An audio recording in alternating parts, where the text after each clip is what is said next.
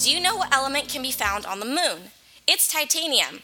It is a solid element that is atomic number 22. Titanium is gray in color and used a lot in rockets and jet planes.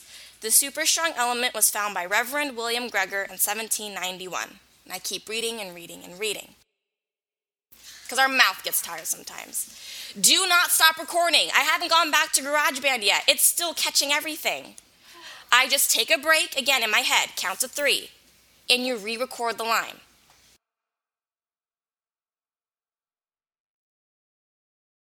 It's going to be a square button, that's your stop button.